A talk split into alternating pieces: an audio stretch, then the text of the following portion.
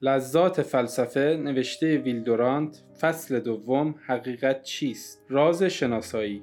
ولی در اینجا از هر سو که بنگریم وضع ما خالی از خطر نیست. زیرا ایدئالیست ها منکر واقعیت احساس هستند و به آن تعن می‌زنند و عرفا به عقل اعتمادی ندارند.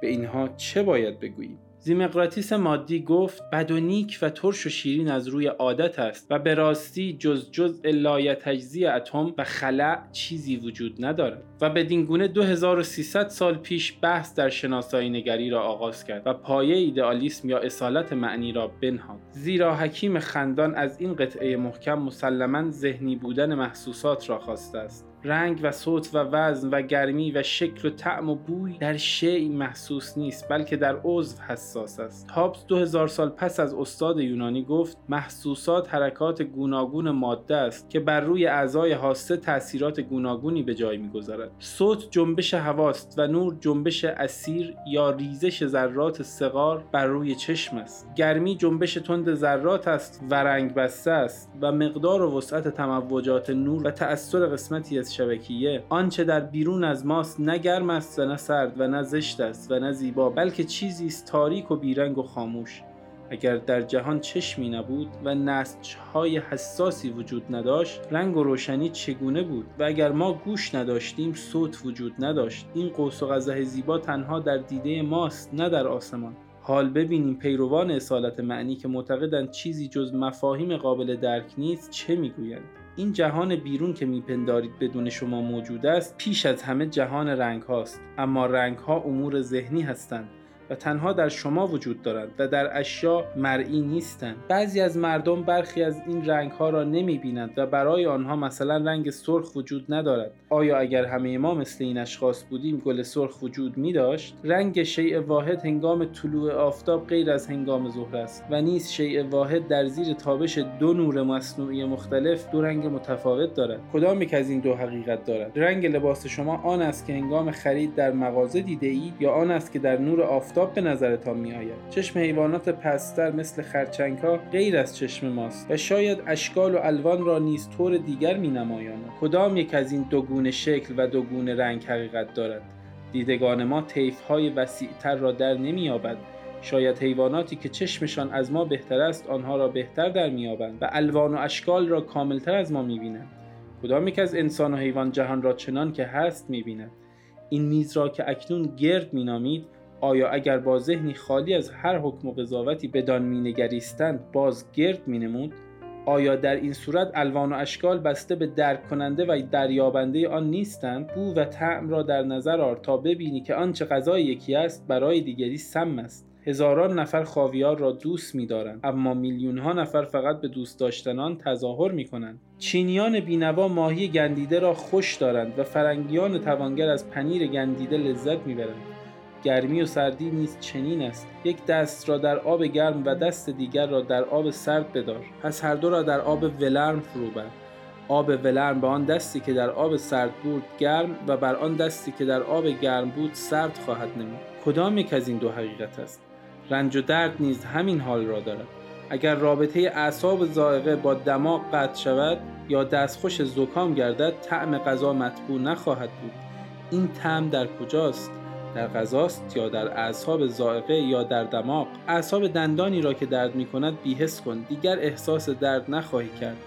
درد آن دندان بود یا آن دماغ؟ زیبایی و زشتی نیز چنین است. این زن به دیده تو زیباست. آیا به دیده برادران و رقیبانش نیز چنین است؟ این زیبایی در دیده توست یا در او؟ این صفات را که فقط دریافت تو به اشیای جهان خارج میبخشد از او بگیر و بنگر که آنچه بر جای میماند چیست؟ خلع است و جز الایت جزی یا ماده است و زمان و مکان؟ اما آیا این ماده جز از راه حواس به درون ذهن تو آمده و آنجا بدل به مفهومات گشته؟ آیا مکان جز روبرو و پشت سر و زیر و بالا و کنار و اینجا و آنجا و دور و نزدیک و بلند و کوتاه است و آیا اینها جزء اوضاع و احوال ذهن دریابنده است؟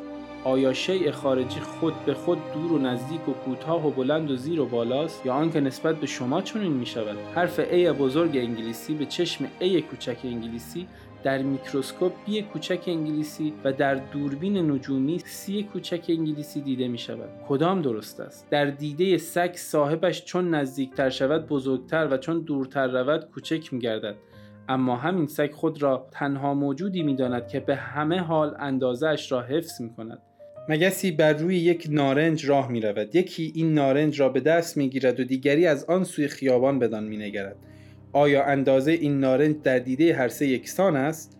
شما نمی توانید با اندازه گرفتن چیزی خود را آسوده سازید و خیال کنید که اندازه واقعی آن را به دست آورده اید.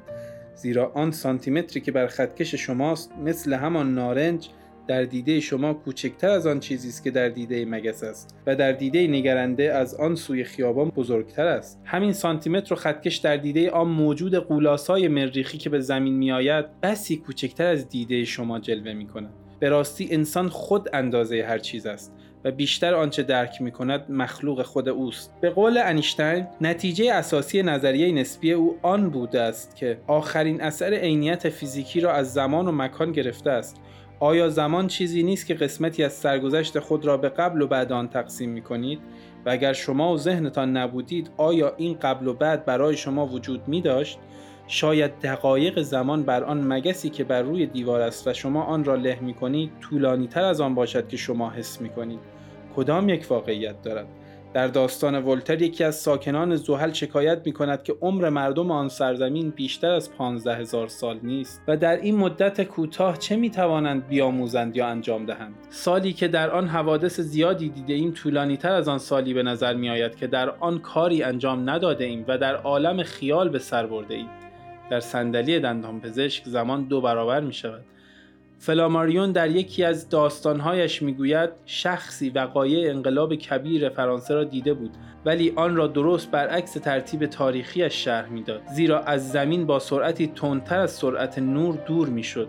مکان زمان را تغییر می دهد چنان که در سفر اقیانوس هنگام رفتن از نیمکره غربی به شرقی و بالعکس دیده می شود و مسیو پاسپارتو که سفر 80 روزه به دور جهان را انجام داد این نکته را دریافت.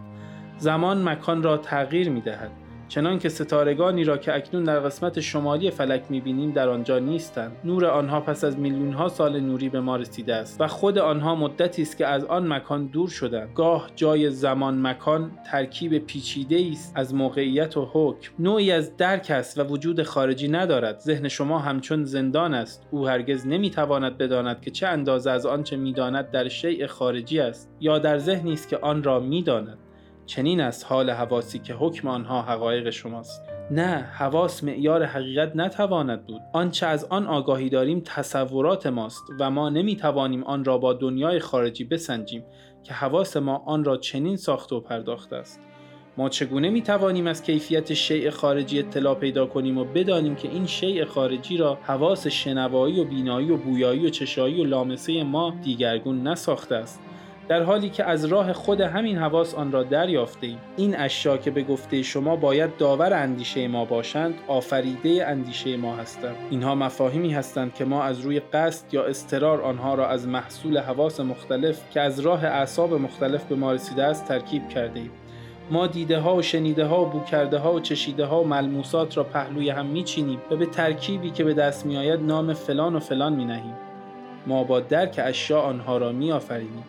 تنها عالمی که به یقین موجود است عالم ذهن و مفهومات است و بقیه مفروضات. آیا این گفته ها درست است؟ باید گفت شاید.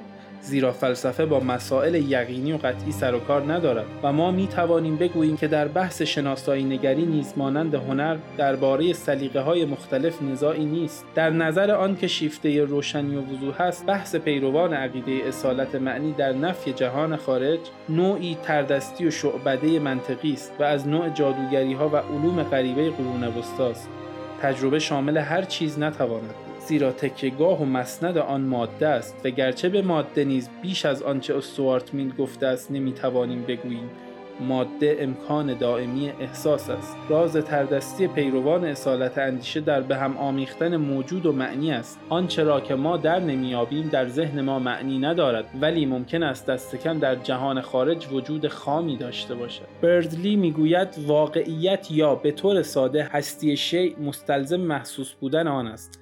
ولی آیا ستارگان دور از ما پیش از آن که با دوربین نجومی دیده شوند وجود نداشتند؟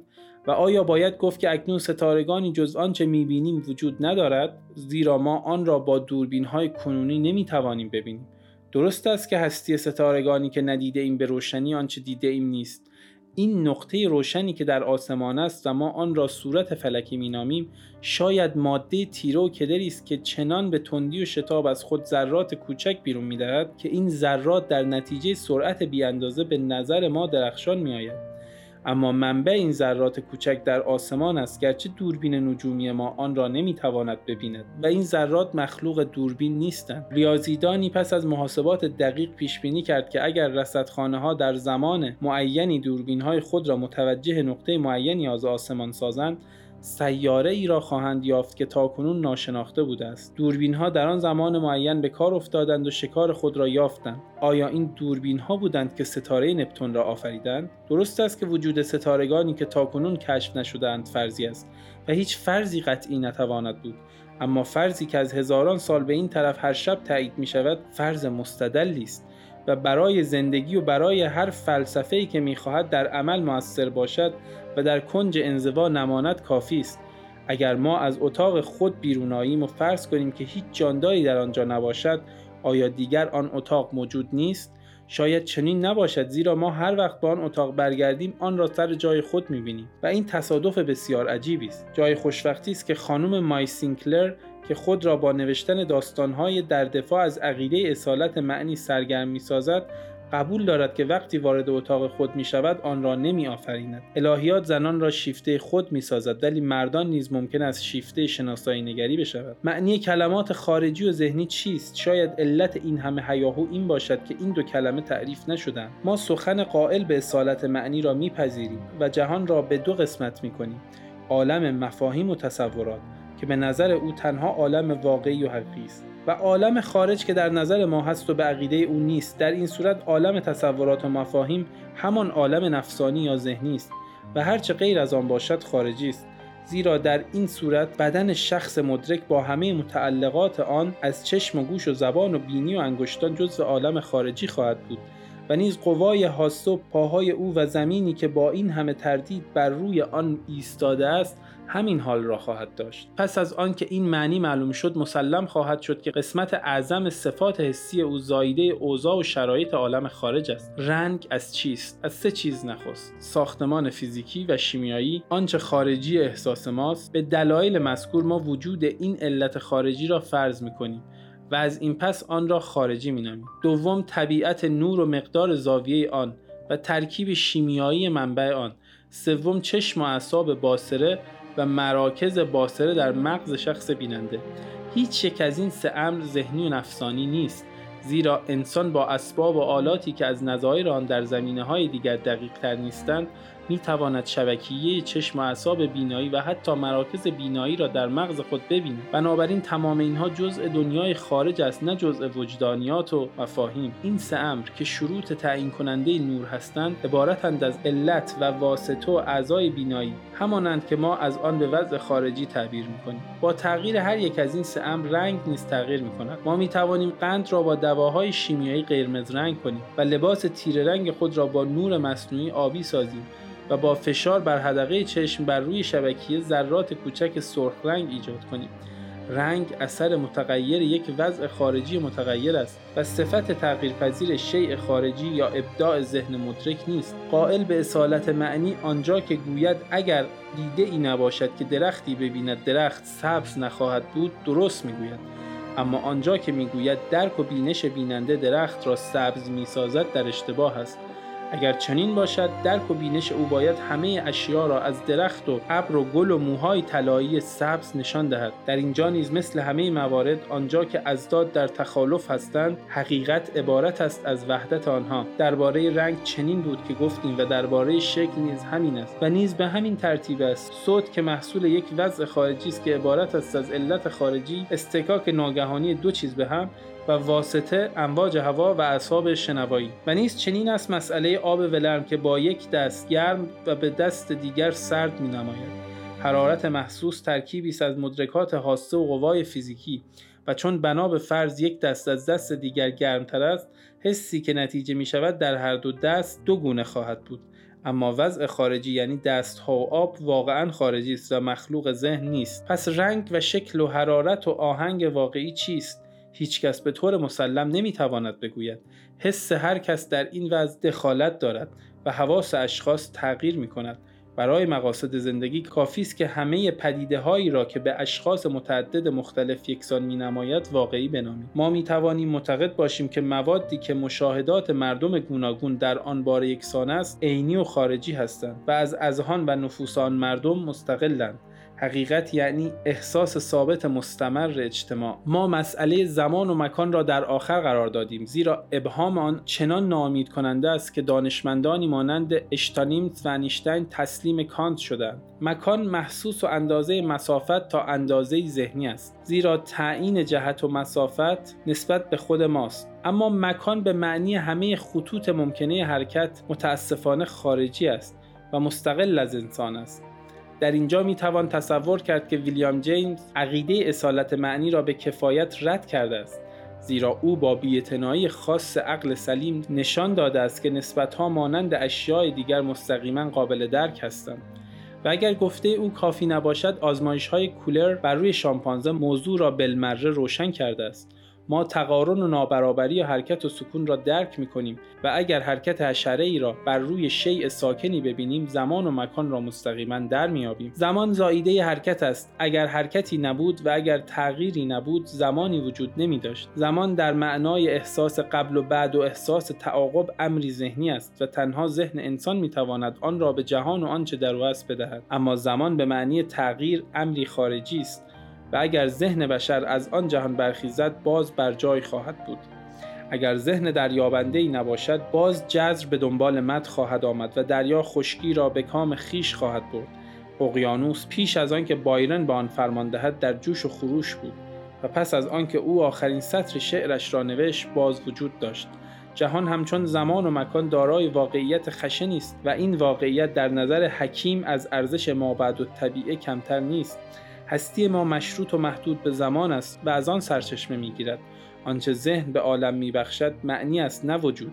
اشیاء خارجی جز آنچه ما بدانها می‌دهیم معنی ندارد و شاید به همین جهت نامفهومند. بگذار تا امیدوار باشیم که هوس تحقیق در شناسایی نگری از صحنه فلسفه کنار رود و دوباره موضوعهای روشن مسائل مربوط به مرگ و زندگی از آن به گوش رسد. اصالت معنی از جهتی سودمند بود و آن اینکه نقش حواس را در مدرکات شناسانید. ولی درباره جهان خارج به خطا رفت. اگر زندگی پیروان اصالت نیز مانند عقیده آنها بود و جهان را در عمل هم پوچ میانگاشتند ما آنها را مانند اولیاء الله که در کنج انزوا به زهد میگذراندند تقدیس می‌کردیم. ولی شگفتا که این منکران جهان واقع در عمل همچون واقع بینان زندگی می‌کنند و از حیات لذت می‌برند و به دنبال طلاهایی موهوم می‌روند. حتی فیخته به گفته مادام دوستال بایستی در این معنی شک می‌کرد که زنش را هنگام در آغوش گرفتن او میآفریند. قصه آن ذهنی که این جهان را آفرید از آلمان آمده است و آلمان مملکت قصه های خیالی پریان است و این قصه خیالی ترین قصه هاست.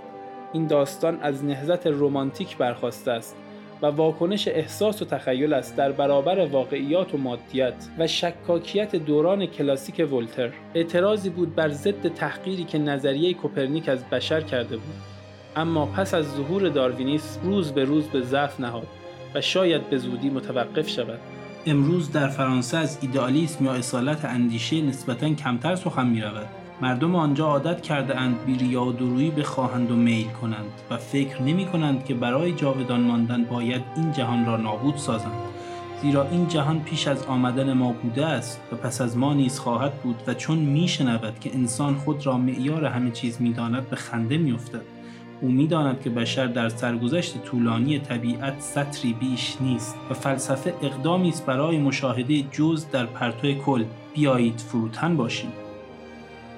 برای ارتباط با ما ID صوفی underline کاپل را در اینستاگرام جستجو کنید.